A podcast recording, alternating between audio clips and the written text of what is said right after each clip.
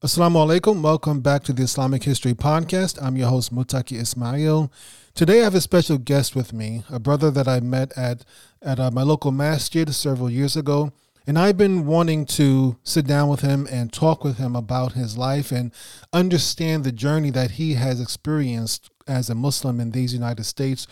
Uh, he started uh, uh from, it's a very long journey. Um, he's an older brother, but I think this will give you a good insight and a good uh, perspective of the journey many African Americans have taken in our struggle to establish and practice Islam in this country. And so, with uh, no further ado, I'd like to introduce my brother and my friend, Brother Wali Muhammad. Brother Wali, Assalamu alaikum. How are you doing today? Wa alaikum salam, my brother. I'm doing fine. All praises due to Allah. Alhamdulillah. That is good to hear.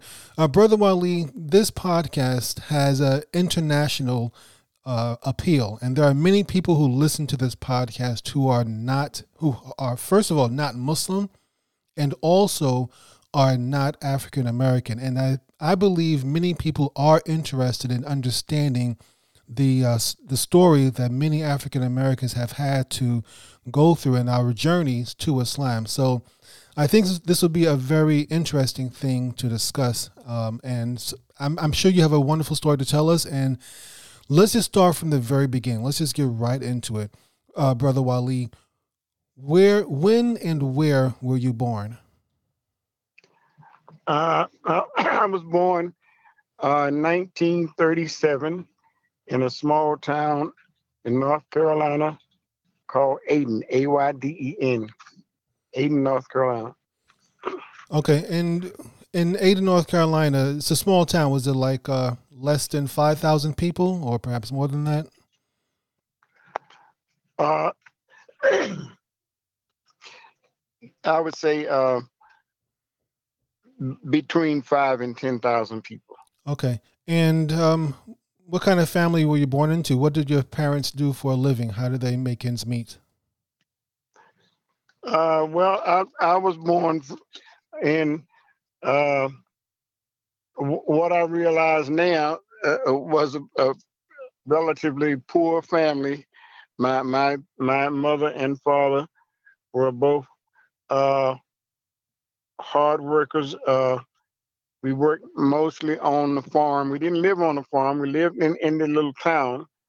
But mm-hmm. in those days, most of the people around who had a farm, they would come to town uh, when they needed help.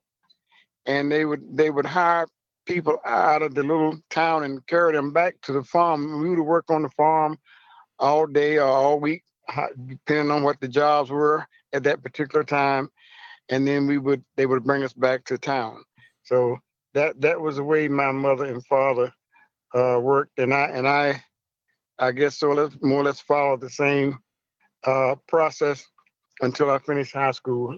And after, when I finished high school, I left there and uh, moved away to to uh, Baltimore, Maryland. Okay. Uh, growing up, did you have any siblings, brothers and sisters who were uh, working on, on the farm and back and forth between town and farm also, or was it just you? Yes, yes. I had uh, two brothers. My mother had three boys, no girls. Okay. And uh, one of my brothers were were uh, somewhat handicapped. He, he he was not able to do that much. Uh, he, I understand, according to what my mother told us, was that when he was a baby, shortly after he learned to walk, he uh, contacted the, the disease that was going around at that time called infantile paralysis, oh. polio. Okay. And uh, it, it affected him, his, uh, his whole side, his whole left side. And he sort of limped and he, and he had carried one arm. Uh, sort of to his side, so he could only more or less use one side of his body.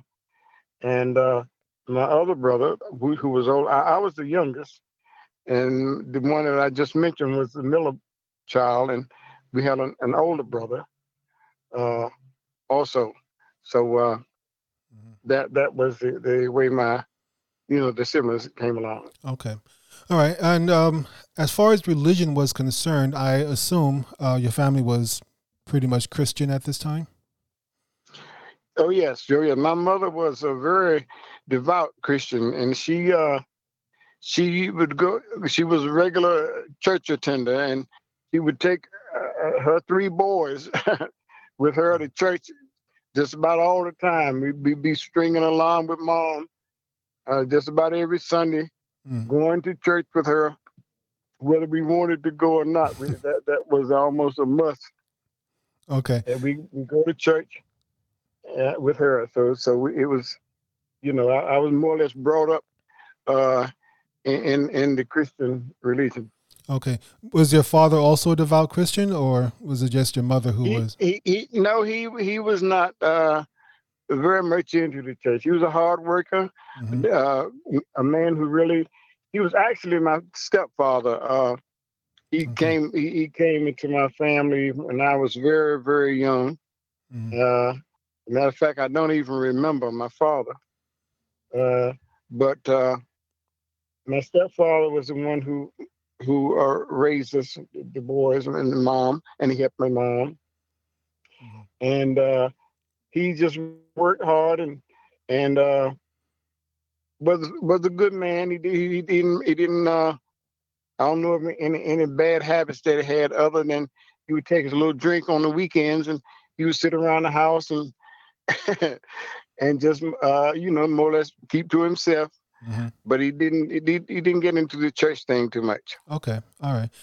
Um, in a small town like Ayden, in um, in North Carolina, I presume race was was a probably a big factor. Did you experience? I, I presume there's probably segregation, Jim Crow, or maybe I'm wrong. Did you did you experience racism? Why, as a young child, did you even know about the um, the society around you and how race worked and in uh, Ayden growing up? Yeah, I I knew about it. Uh, uh, in my town, you know, I I guess as it was in most of the small southern towns, uh, black people knew uh, knew their place, so to speak. and uh, we we my, I personally, my family never had any problems with, with the, the white people, but uh, I could see uh, some prejudiceness from time to time. I didn't experience that much. Uh, I lived in, uh, on the street in my little town uh, that was right next to a white neighborhood, and uh, my my family lived in the last house on that particular street. So mm-hmm. when you when you when you pass my house, you was right the next next house would have been the next area would have been the Caucasian neighborhood. So uh, I, I, was right next door next to them, and uh, you know we got along fine, and I didn't have any problem with them. With them, uh, matter of fact, there was a couple of my Caucasian uh, friends, of my, my mother's uh, friends, that I, I, did work for from time to time. As a little boy, I would go and and maybe clean the yard or pick up pecans or do do different little things to make make additional little funds, you know, to help out. Mm-hmm. And uh, so we got along pretty good with them. We, we didn't have any racial conflicts.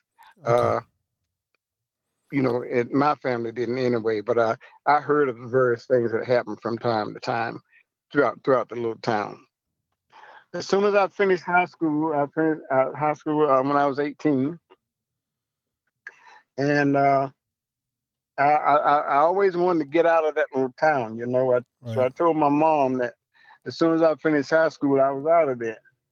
And uh, of course, she wanted me to get a job and uh, try to stick around. But my, my goal was really to go to college as soon as I finished high school.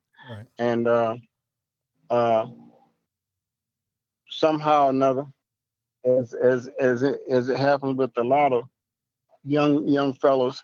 I got involved with a little girl, okay. and uh, wound up getting married mm-hmm. at at a very young age, and uh, so so uh, we moved away to to Baltimore, Maryland, and uh, and and that's you know that's that, that is where I heard Al Islam. I heard Islam at the age of 21.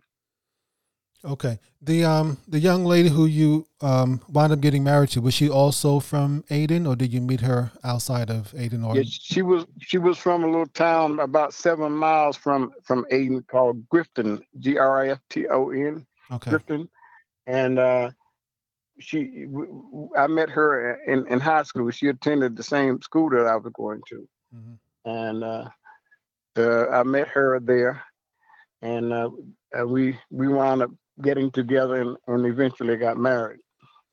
okay. What made you choose Baltimore uh, rather than Charlotte, which would have been closer, or maybe Atlanta? Uh, why why did you choose Baltimore to relocate to? Ba- Baltimore was uh, was was a little town that that I, I used to my, my mother used to visit uh, just about every summer.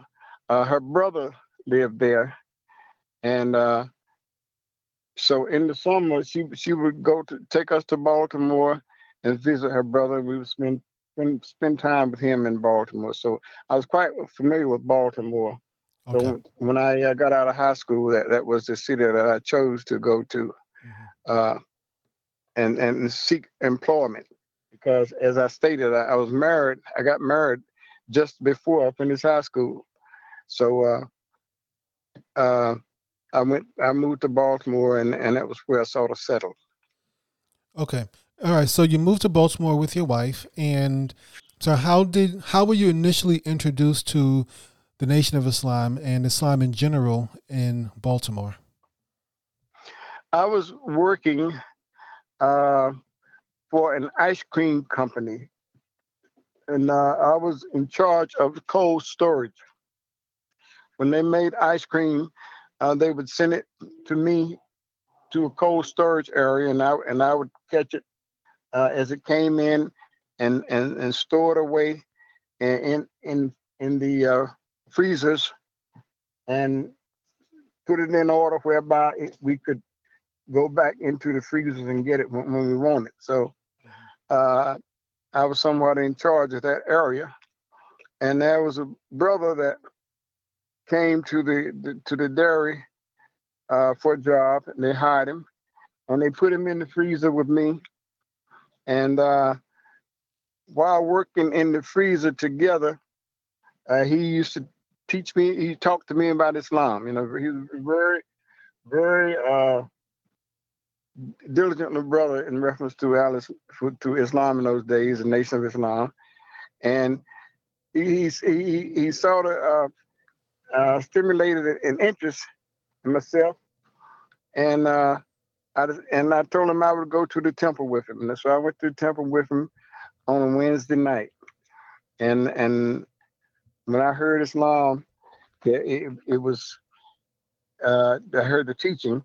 It, it, it was just what I had been looking for because prior to uh, coming, prior to hear, hearing it, my wife and I, from time to time, would go to different churches, you know, because we were we, we were religious minded Mhm. uh, people, and we wanted to find a church that we could belong to, but we could find uh, both of us could always find something in those churches that we felt that just was not right.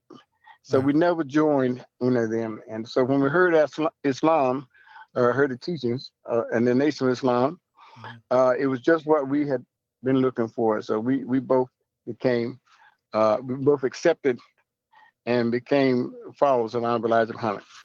All right. How long between uh, the time this young man began working with you in um, in the at the ice cream place at the ice cream uh, company, and the time you went to the temple uh, to begin hearing the teachers teachings of Elijah Muhammad? How long? How much of a time frame was between that? How long did it take for him to convince you to go with him to a temple?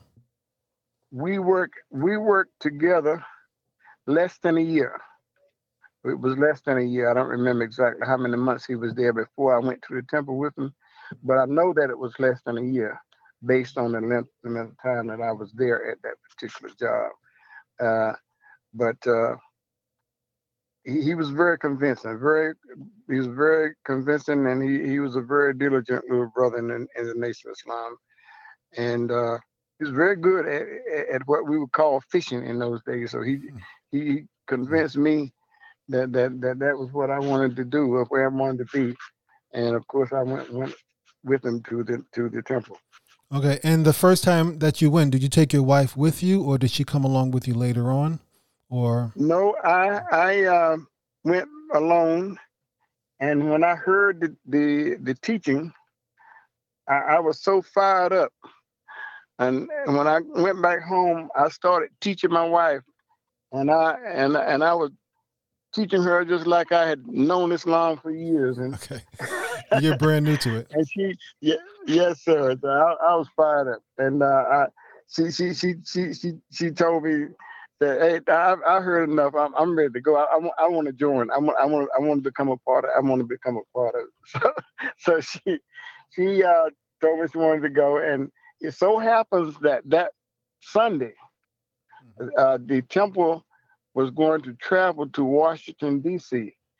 And uh, Minister Wallace D. Muhammad was, was coming to Washington, D.C. to teach Islam. And he, he taught at the Masonic Hall in Washington, D.C. And uh, so I took my wife over there, and he was the first person that she heard teach Islam. And he at that particular Sunday, he taught Yaqub's history for six hours. And we sat there spellbound all six of those hours, and it was it was it was dynamite. and after that, we we were study uh, attendants at the temple in Baltimore. Okay, around what year was this that um you and your wife? Yeah, it was in 1958 in the month of May. Okay, okay. So Imam Muhammad would have been very young at this time. He would have been a very young. Oh man. yes, okay. yes, yes. He he was he he was he was he was young, and he was. As a matter of fact, um, let's see what he was. He was a minister over one of the temples. I'm not sure whether it was Philadelphia. He was a minister of one of the temples because Minister Farrakhan was there also, uh, and uh, he was he was even younger. He seemed like he was even younger. There, as a matter of fact, Mr. Farrakhan uh, had a a song out called "Black Man's Heaven." Uh, uh, white man's heaven is black man's hell. Yeah. And uh, this was before he even put that song to, to music.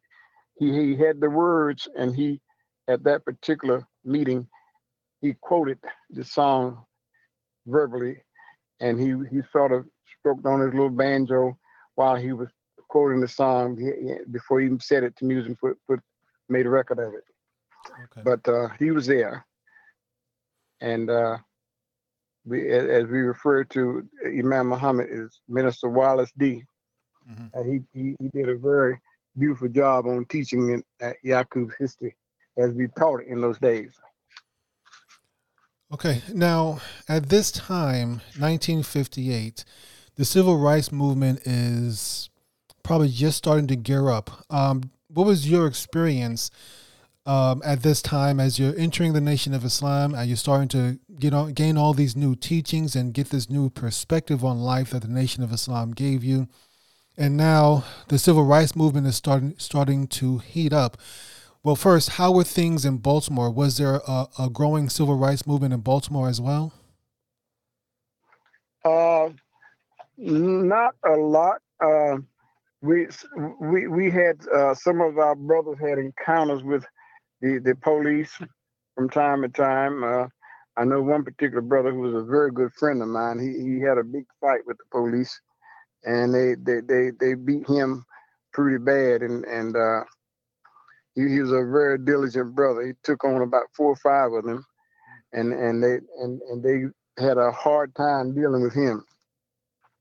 Uh, but uh, uh, we we didn't have a lot of problems uh, during the civil rights area, uh, but in in the early '60s when they started during the burning and all that, you know, a lot of the uh, there was a lot lot of uh, uprisings going on in a lot of the cities, and they they did a lot of burnings of buildings in Washington D.C and not too much in Baltimore, but a lot of the other surrounding cities.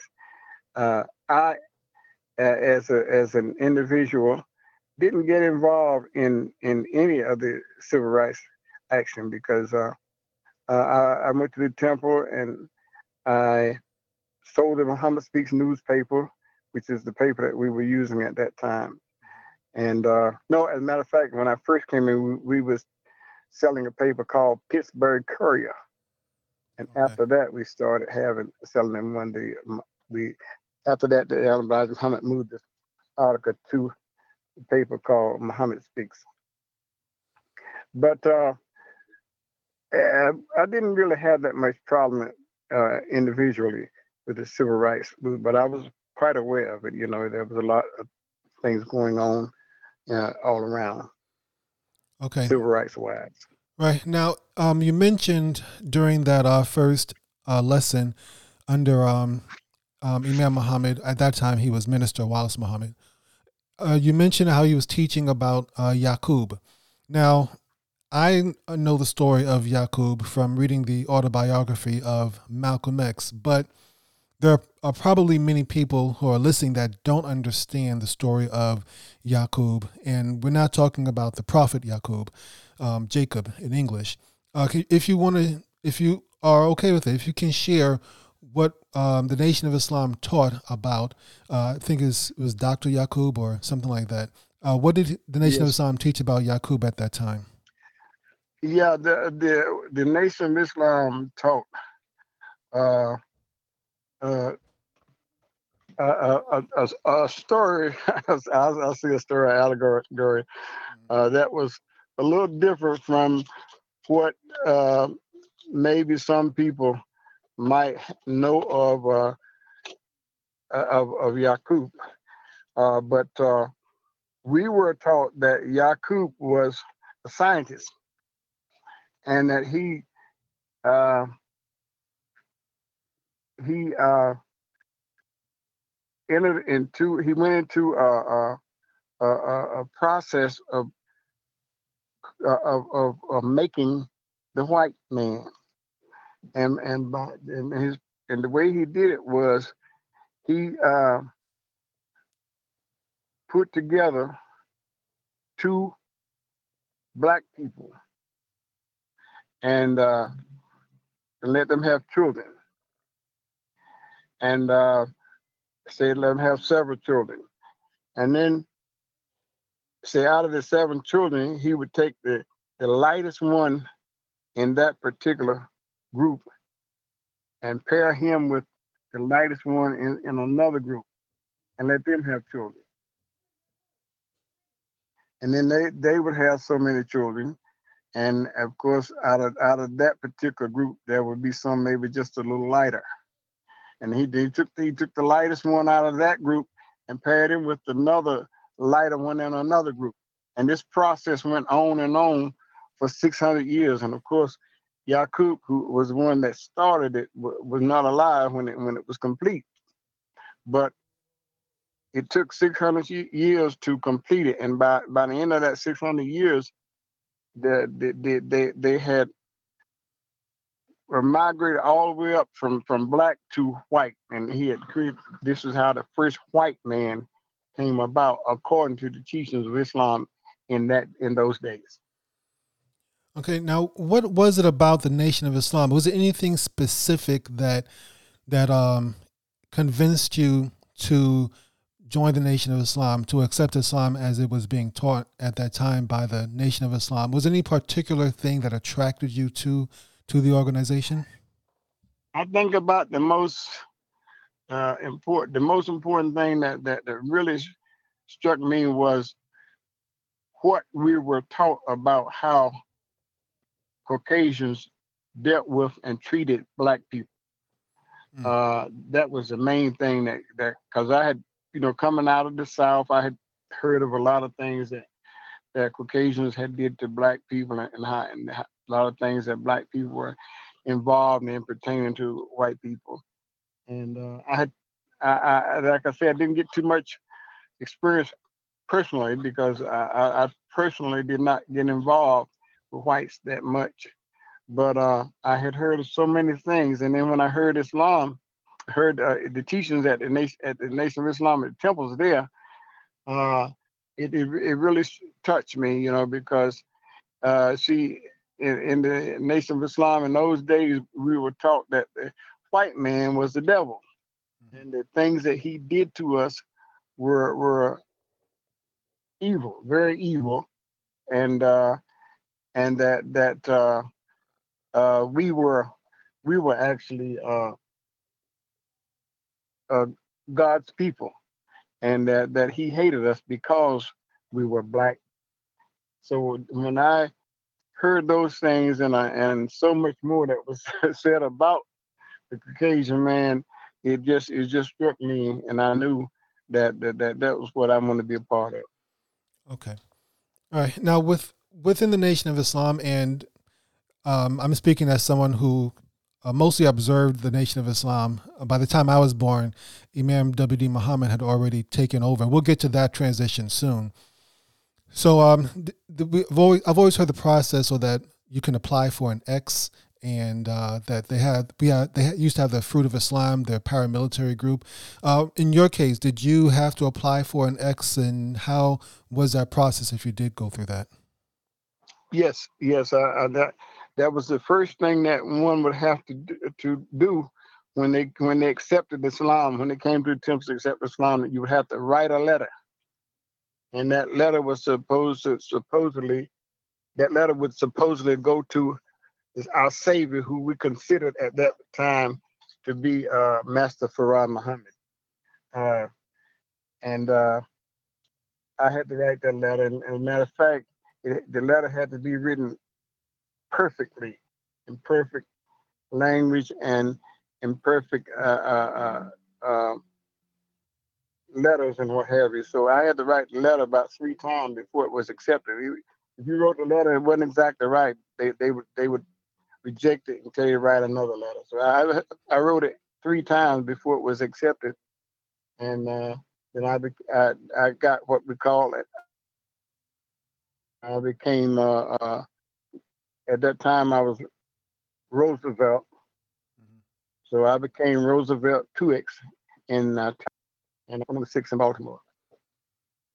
Okay, all right, that's interesting. Now, of course, um, the Nation of Islam had very strict uh, moral requirements. Um, they, of course, had no pork and no alcohol and many other moral, moral requirements in order to join.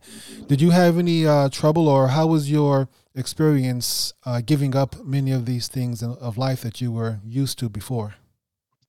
None, none. Okay. When I heard Islam, uh, I went home. I had pork in my refrigerator and freezer. And uh, I, I, cleaned out the refrigerator, threw all the pork in the trash. Mm-hmm. Told my wife we're not having, we're not going to eat any more pork. And of course, I, at that particular time, uh, prior to coming to here in Islam, I guess I was like the average guy running here and there, running after the girls and what have you. Mm-hmm. So I, I, cut all of that out. I, I, never did drink or smoke, so I didn't have to worry about cutting that out. Okay. But uh, I lived a pretty strict life. Uh, as a matter of fact, I guess I was one of we were called the fruit of Islam, the brothers who accepted Islam in those days. Mm-hmm. And I guess I was one one of the better ones as far as following the rules and regulation because I moved up in in the ranks pretty pretty fast after I came into the temple there. Okay, so you did actually um, joined the fruit of Islam. Uh, and for many people who may not understand, the fruit of Islam was, and correct me if I'm wrong, because once again, I can only tell from what I've read and what I've heard others talk about, is kind of like a um, security force for the Nation of Islam in a way.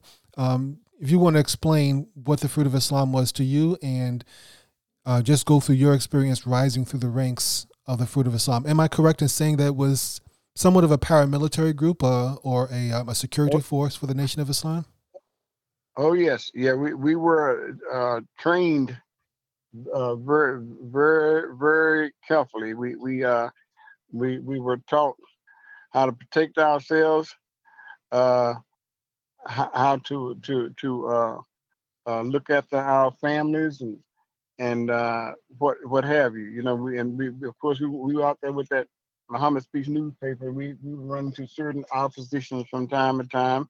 We had to deal with the public physically sometimes. Uh, sometimes you might have someone that would insult one of our sisters uh, because of the way they were dressed.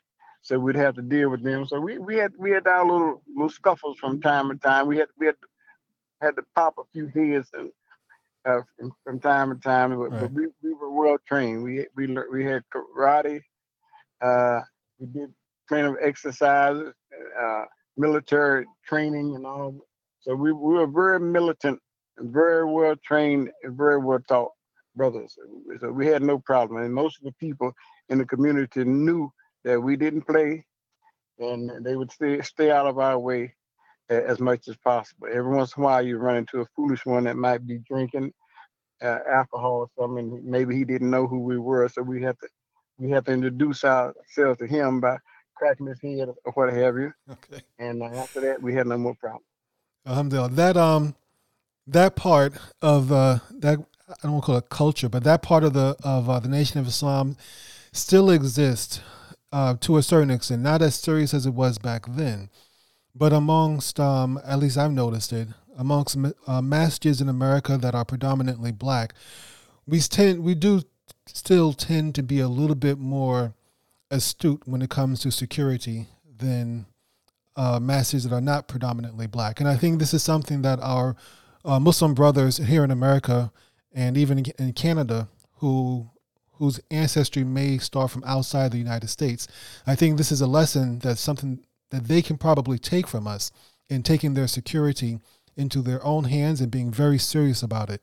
And um, knowing how to protect their masjids or worship their places of worship from anyone who may have um, ill intent if that if that so to speak if that ever happens or even even to protect women and children if, if necessary. Something i think right. uh, many of us should probably uh, take on. Now 1958 i don't remember the time the um, you joined in 1958. I'm pretty sure Malcolm X had already joined by then. Um, what? When did you first hear about Malcolm X? Uh, now he was mostly in uh, uh, Boston and then New York. Uh, and but when did you first hear about Malcolm X as a member of the Nation of Islam, or was it even before then? Immediately, immediately. when I came into to to the Nation of Islam, Malcolm X uh, would frequent Baltimore pretty often. He was a good friend of the minister there in Baltimore, Minister Isaiah Kareem. Mm-hmm. Uh, so Malcolm would come down to Baltimore from time to time and teach. And uh, of course, uh, there was a few times that he taught at, uh, uh, at, a, at, a, few of the colleges and various other uh, places around. And, and the, the, Muslim, the brothers in the temple would, would go and attend. So I, I met I, I, was in the company of Malcolm X very early in, in my uh, career. Uh, he, as a matter of fact, like I said, he he was he had been coming down to Baltimore before I, before I even came into the temple there. So you know, I saw him pretty often.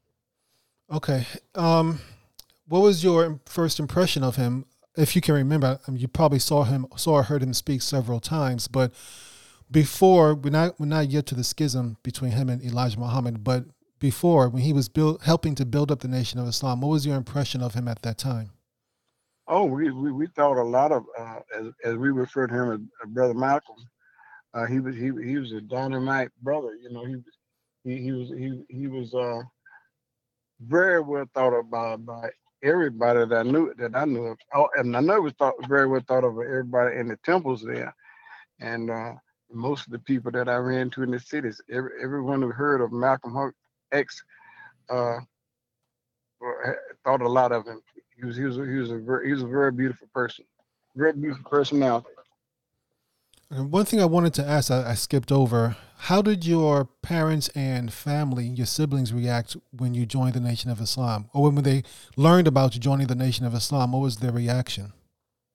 Well, my mother, who was a very staunch Christian, uh, you know, she she uh, she she wouldn't question it because you know she she was watching me because she saw the big change in me, you know, and uh, uh, like she saw that you know I wasn't doing the things that I that I was doing prior to coming to Islam, and and and, and that impressed her. So she she told me that uh, I remember on one occasion she told me that she she she didn't know whether what I was doing was right or whether whether what she was doing is if as far as the church was concerned was the right way.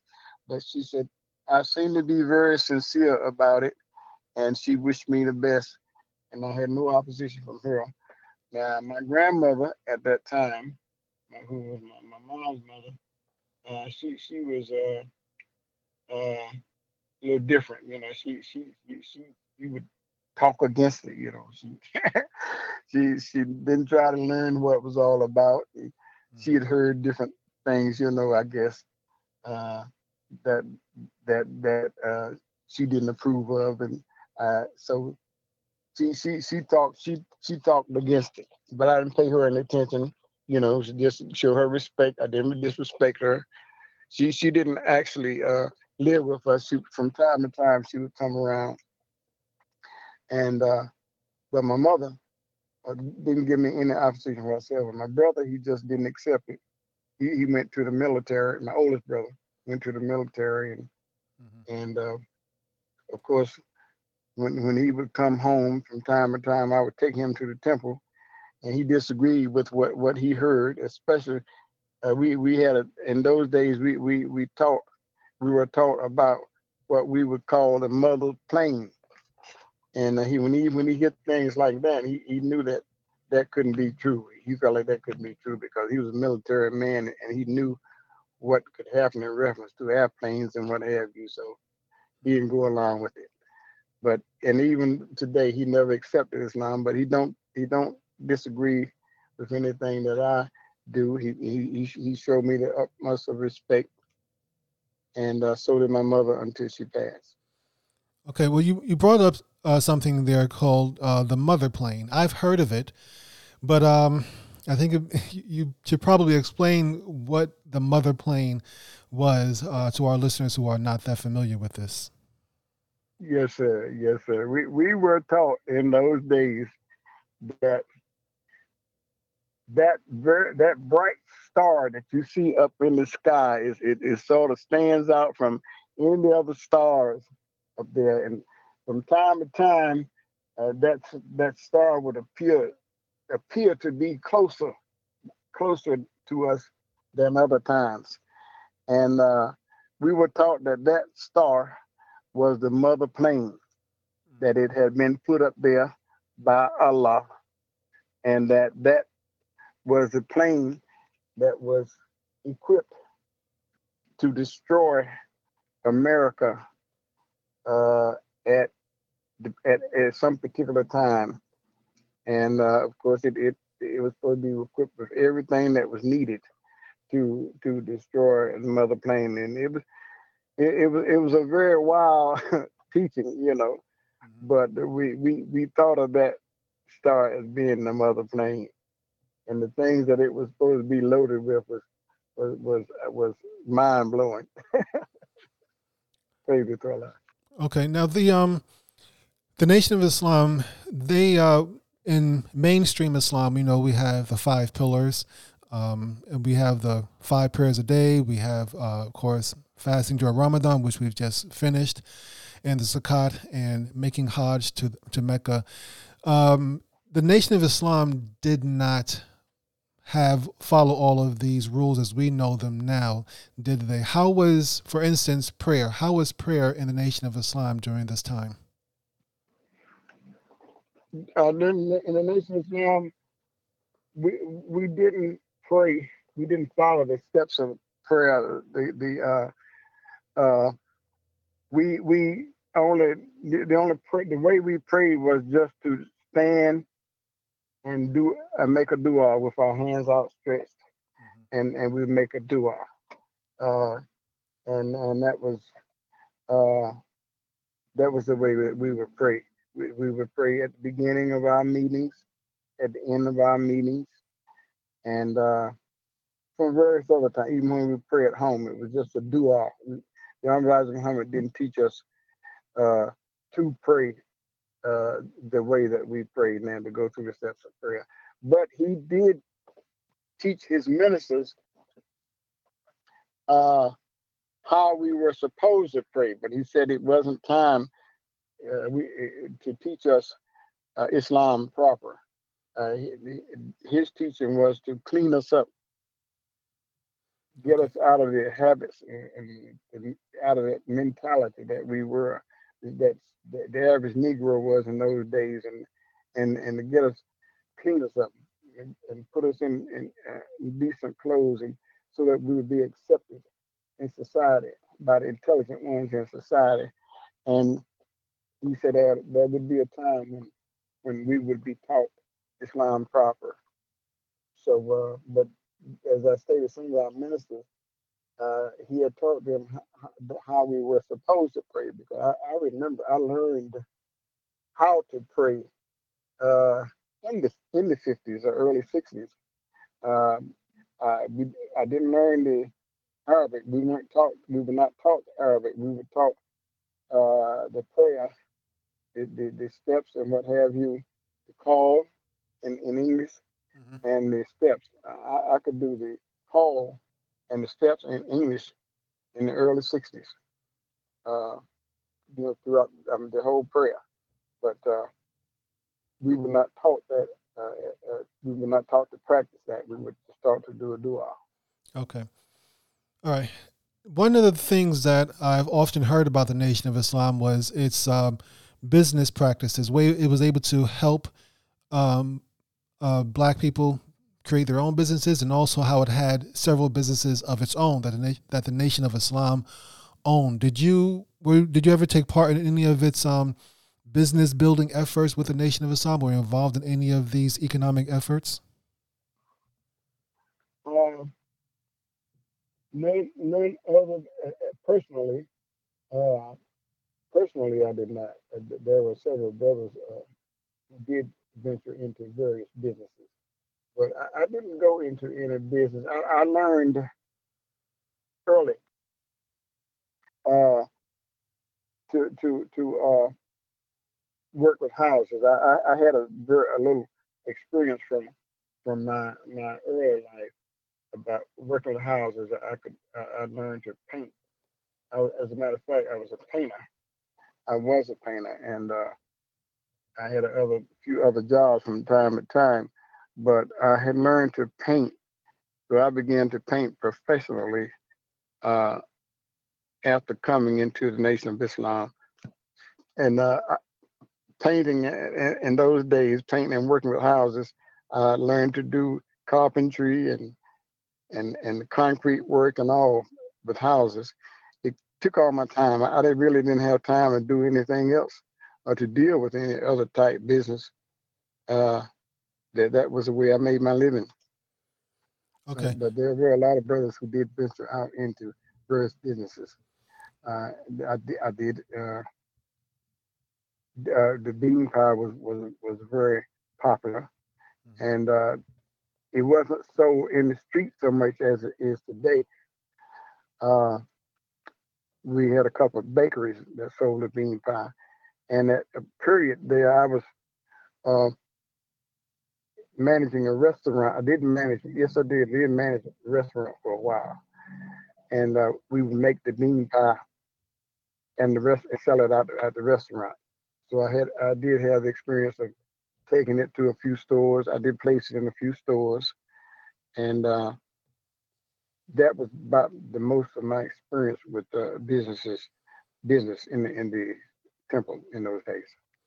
Okay, now at at some point towards the mid '60s, there's um, of course the very infamous split between Malcolm X and Elijah Muhammad. Um, how did you when did you first hear about this uh, split, or when did you first hear concerns about a division between these two um, larger than life figures? When did you first hear about it? What was your reaction? Uh, I don't remember what I don't remember what year it was. As a matter of fact, uh, right now, but I, I was very much aware of it when it happened. As soon as it happened, I guess the very day or the next day that it happened, everybody in the Nation Islam knew about it because, and then and then it, then it hit our paper, hit the the paper, the Muhammad Speaks paper, and so it, it, it was it was very well known uh, by all all of the members of the Nation of Islam. But I, uh, you know, I, I, had mixed feelings about it, brother, because like I said, I thought a lot of Malcolm, Mr. Malcolm, and uh, of course, I, I love the Honorable Elijah Muhammad, and uh, so uh, my feelings were mixed. I tried not to, to go too too far on either side. I just mm-hmm. because I I didn't know exactly what had happened. You know, we knew what we heard, so I, I rather than take side either way, I just sort of remained neutral. Okay. Well, what was the word back then? What did you hear back then as to the reason for that split? I mean, now we have the oh, history of the books, but what what, what did you oh, hear back then? Yeah, we we heard a lot of stuff, brother. Uh, we heard that uh, the Honorable Elijah Muhammad was behind that. Oh, you mean me you mean the, the, the now you have reference to uh him him the split?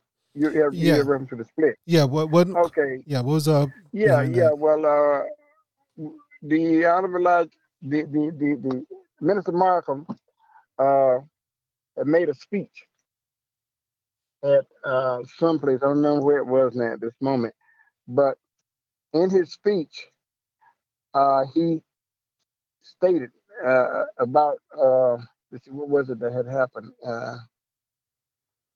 Something had happened. Was it hmm.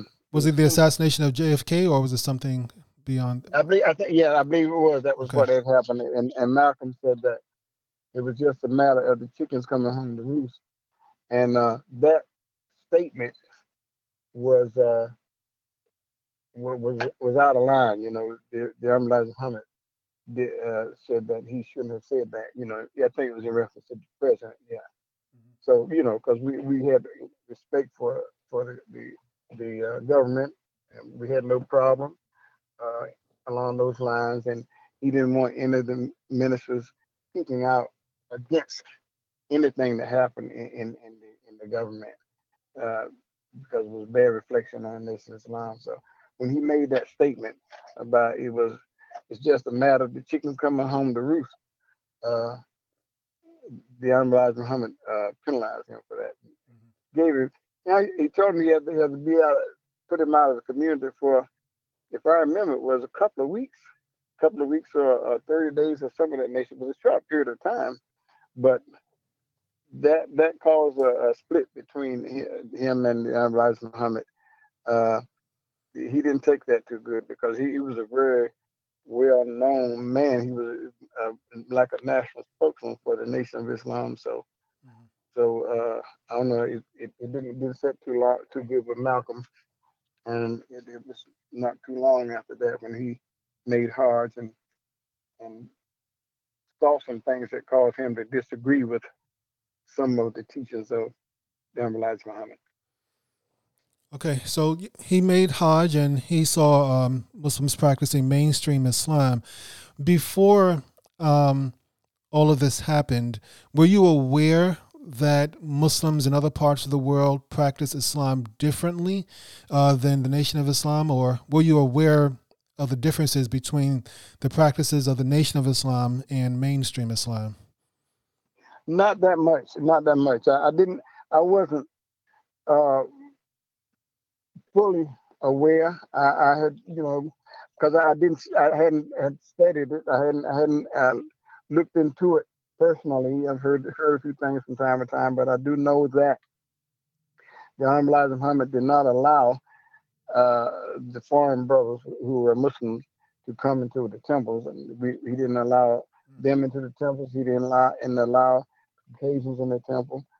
Uh, uh, I, I, guess mainly because it, it, as far as the, the foreign Muslim brothers, uh, he didn't want them mixing with us and and and and, and confusing us or uh, interfering with the understanding that he had given us about Islam. So I, I had a I, I had a very little knowledge about how it was supposed supposed to be practiced, other than the fact that I knew that the prayer that we were not going through the prayer because I knew how to go through the prayer, but I didn't know how to say it in in in, in Arabic. Okay. But mm-hmm. no, no, that's that's good. So um, eventually, uh, Malcolm X he he makes his Hajj. He comes back from he makes Hajj. He also travels throughout Africa and a little bit in Europe, and eventually comes back to America.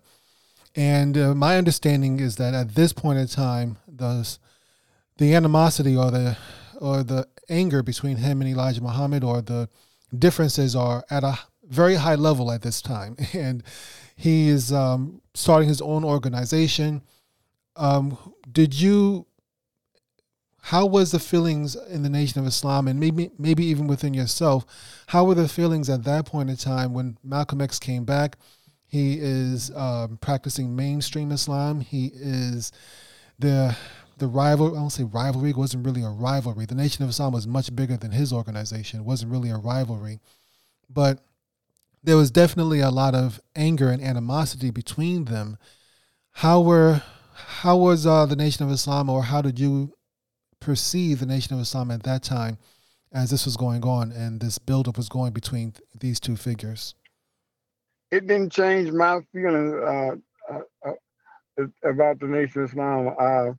I remain the same. Uh, I was a little disappointed and saddened because you know, because of, of the the disagreement between the two of them. But uh, like I said, I didn't get too much involved in it. I said that, you know, uh, I, I, felt that it would work itself out eventually. You know, I didn't know that I had no idea that things would eventually happen the way that they did.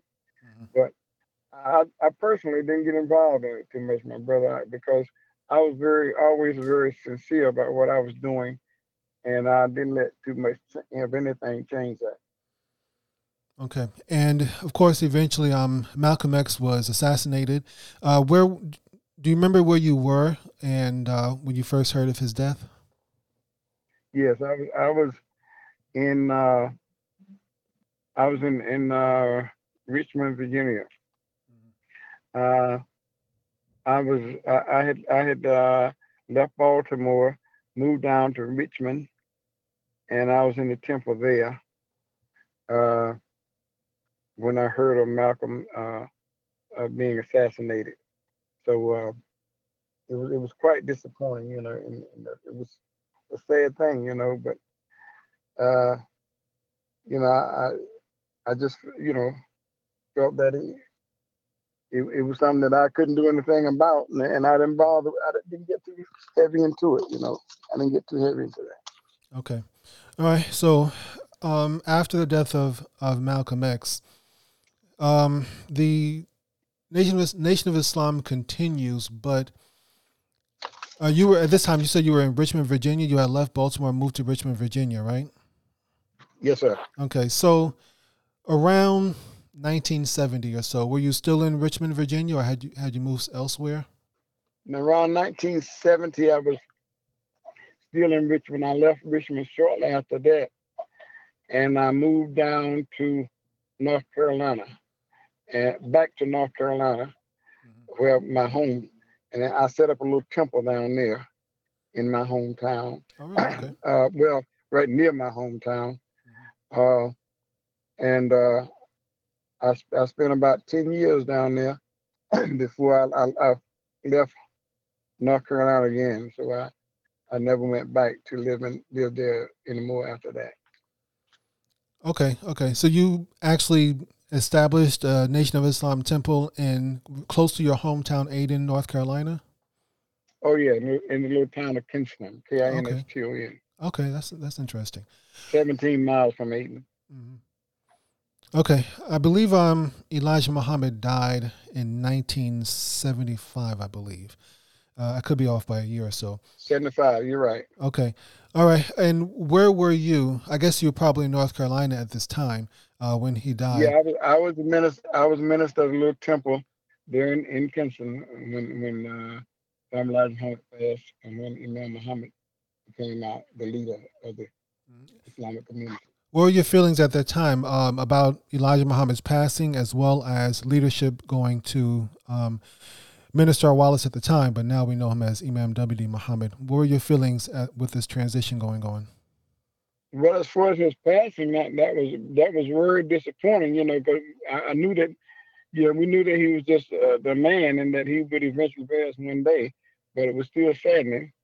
And as far as uh, Imam Muhammad becoming uh, uh, the leader, we knew that he would be the leader when the Honorable Muhammad passed, because Honorable Muhammad had taught us that uh, Wallace, as we would call him in those those days, would be the one that would take over the leadership when he passed. He said that when he first heard Islam and when uh, Master Farad Muhammad, uh, as we would call him, mm-hmm.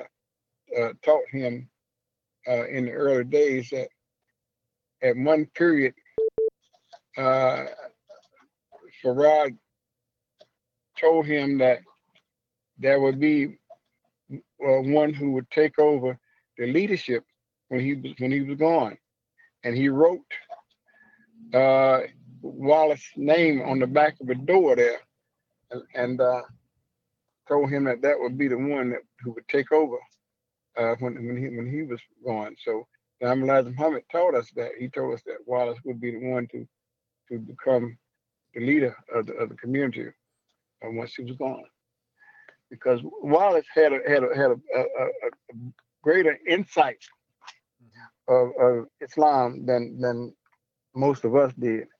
And and sometimes he, he sort of disagreed with some of the things that his father would, would teach us because he knew that it was not in accord with uh, Islam proper. Mm-hmm. And uh, so, as a matter of fact, a, couple of times the Elijah Muhammad I had to dismiss him from the Nation of Islam because he, he he said that it wasn't time for him to teach that yet. so he he sort of he sort of put him out of the temple there for a time or two, and and and uh, but but he knew that that uh, what Wallace was saying wasn't true, but he wasn't it wasn't really He it wasn't time for the, the believers to hear that yet, because he was still trying to clean us up and get us ready for Islam. Mm-hmm. So now, um, event, so Imam W. Muhammad uh, takes over the Nation of Islam, and he does begin to transition to transition the nation from the Nation of Islam towards mainstream Islam. Um, how did you feel about these changes that were coming through? I guess uh, if you can actually, before you even answer that question, can you tell us some of the changes that uh, that you heard about as a minister of a small temple? What were some of the changes that he began to implement early on in, in his career as the new leader of the Nation of Islam? Uh, he, he he got rid of uh, the the fruit of Islam, so to speak. We we we stopped uh, the uh, training that we were going through uh, as, as in the FOI.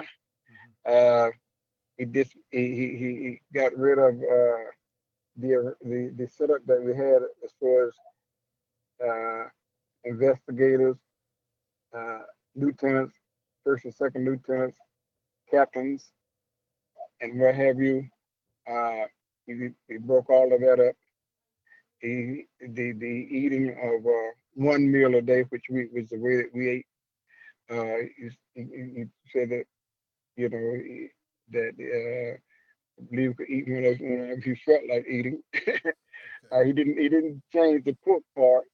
He said, cause, uh, but he's he, I mean, we did not eat certain things. I'm like him taught us to eat uh, taught us to be very strict in our eating. And certain seafoods that we didn't eat, like crabs, shrimp, and things of that nature, we didn't eat.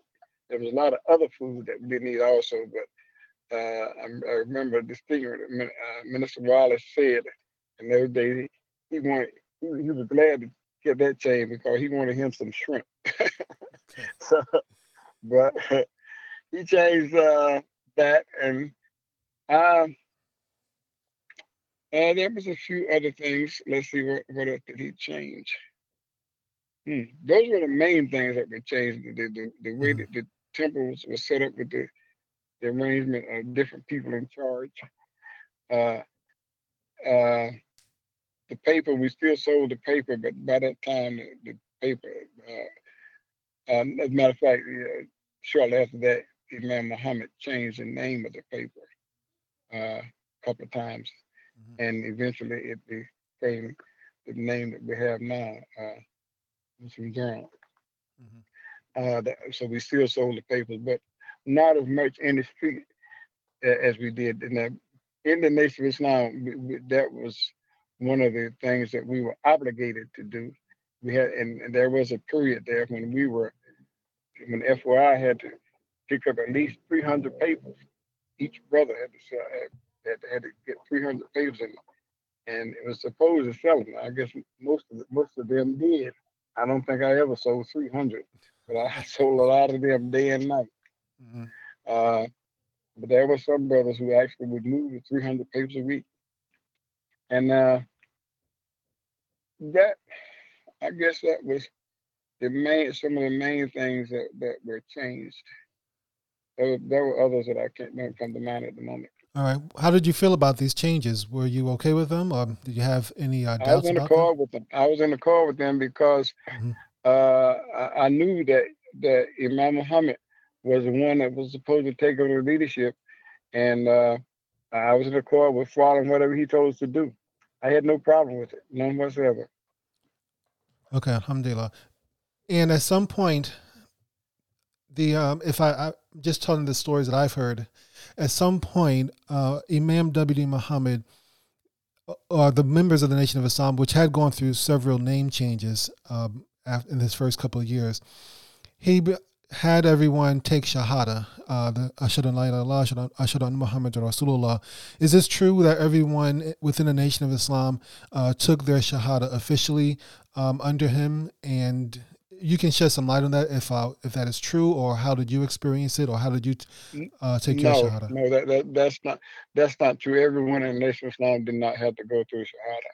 Mm-hmm. The, the Shahada was only uh, uh, uh practice as it is today to, to, to the new people who come in. In the early days, when one would come into the temple, they would just have to write the letter. But under the leadership of Imam Muhammad, they, when the person would come into the community, he'd take the Shahada. But not the, the believers who were already a part of the nation of Islam. We, we never took the Shahada. Maybe, maybe some did, but I, I never took it, you know, went through that. Okay. All right. At some point, also, um, you would have had to. Uh, you've said you already had the uh, the steps of the prayer, even from the Elijah Muhammad days. You already had the basic steps and movements of the prayer. Did you also go through uh, a time where you had to learn the Arabic uh, to go along with the prayer? No, no, we ne- we never uh, got to a point where we went through that. It was always in English. Uh, it, like the call, we say Allahu Akbar, Allahu Akbar, Allahu Akbar uh, we, uh, we would say God is the greatest. God is the greatest four times. You know, there is no God but Allah. It, it was all in English. We we we would never was not said in Arabic. But I mean, when um, Imam Muhammad took over the Nation of Islam, was there a point of time or a transition where you had to start learning the Arabic, or? or? Yes, yes. Okay. Then, then, we then we we we uh, reached the point when he first taught us he took us through a, phase uh, where he where he was teaching us a knowledge of self, and uh, that that was in depth. You know, we, after after we, we went through that stage, then then he started teaching us Arabic, teaching us and, and teaching us to learn Arabic. Uh, he gave gave us the prayer. First of all, thing he gave us was he taught us the prayer, uh, uh, the opening, the uh, Farad prayer. And uh, from that, we went on to other other parts of Al Islam. But that was the first thing that he taught us. Okay. To say the, to, to say the prayer. And then after we learn the prayer, we start learning the steps in in uh, Arabic. Okay. All right. Now we're getting close to. Uh, we're actually over an hour, so I'm. Go- I have a few more questions, um, and then I'll I'll let you go, Brother Wali. I don't want to take up too much of your time, but at some point, um, Louis Farrakhan uh, decided to split away from Imam W.D. Muhammad. Did you, where were you, or did you hear about that? And what, your, uh, what was your experience in hearing about Farrakhan's split with Imam W.D. Muhammad? Yeah, I was still in Richmond, and uh, um, uh, I, uh, well, I, you know, I, uh, when Imam Muhammad took over the leadership, all of the brothers who were ministers of the various temples throughout the country, we would travel to Chicago once per month, and and uh, the and and and we were the Imam Muhammad and a couple of other people that he had appointed would teach us, was teaching us Islam proper. And uh, Minister Farrakhan was among the ones who were more or less teaching us, but for some reason he reached a point when he didn't want to follow uh, Imam Muhammad. Now I never knew actually why. Was never told me as to that why he didn't want to uh, uh follow Imam Muhammad, but he, he wanted to go out on his own.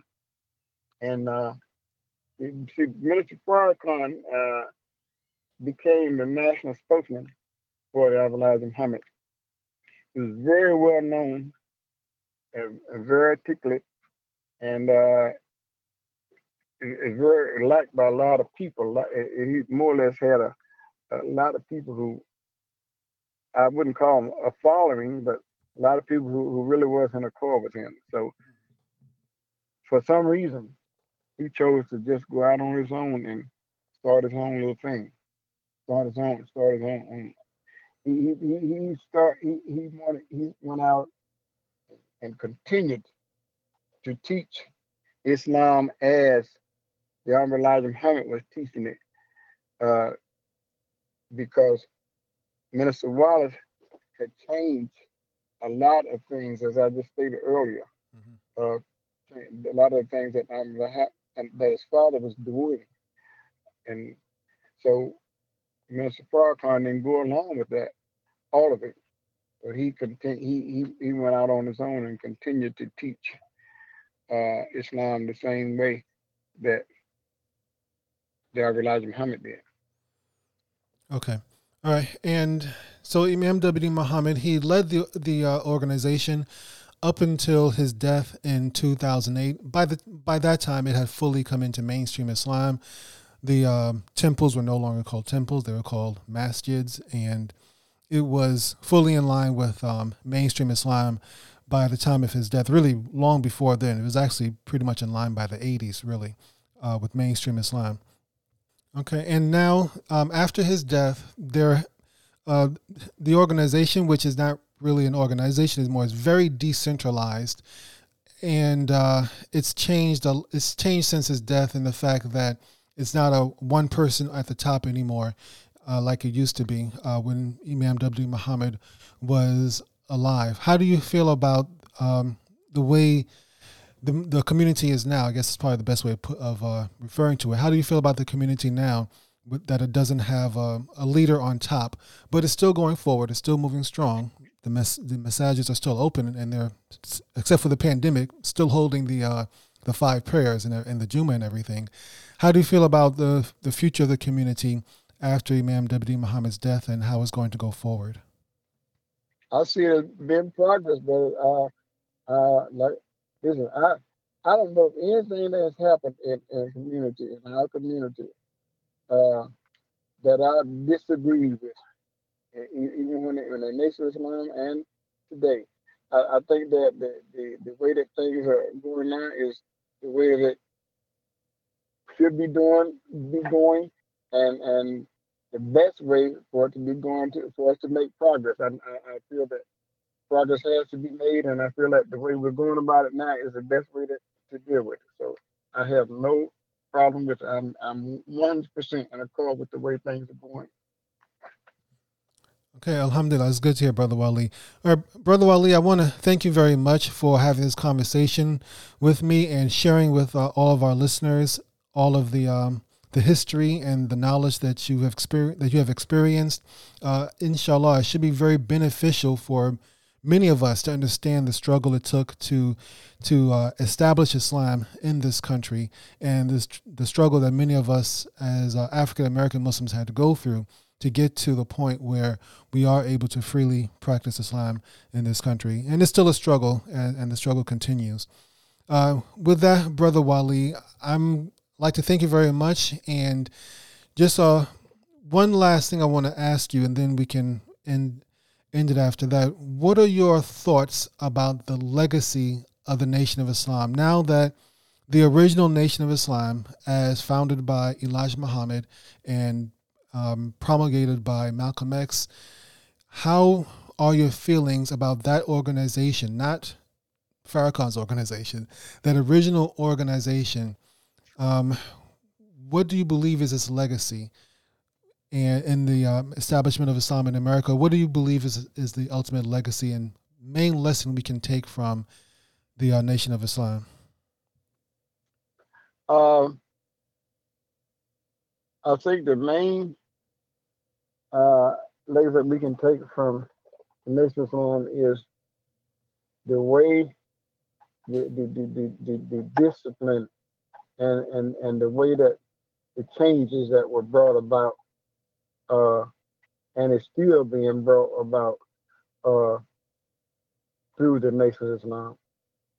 I think that it was a very good thing because we as a people were in very bad shape. We we were we were pitiful.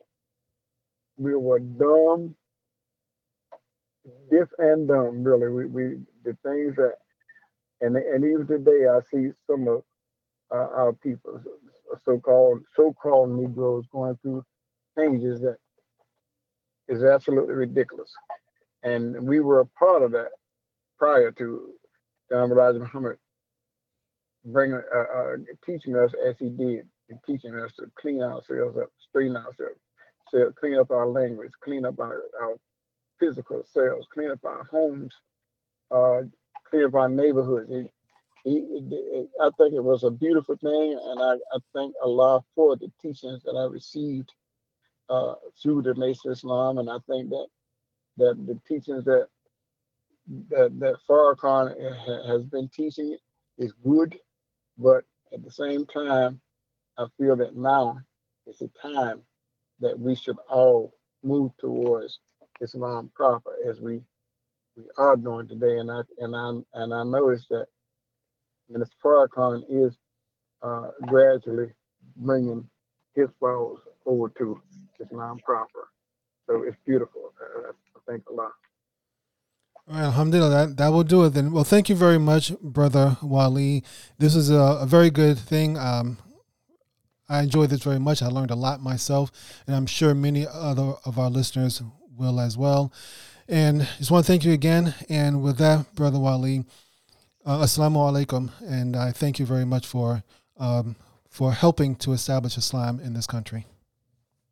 Well, thank you, my brother. Assalamu alaikum. Wa alaikum assalam wa rahmatullah.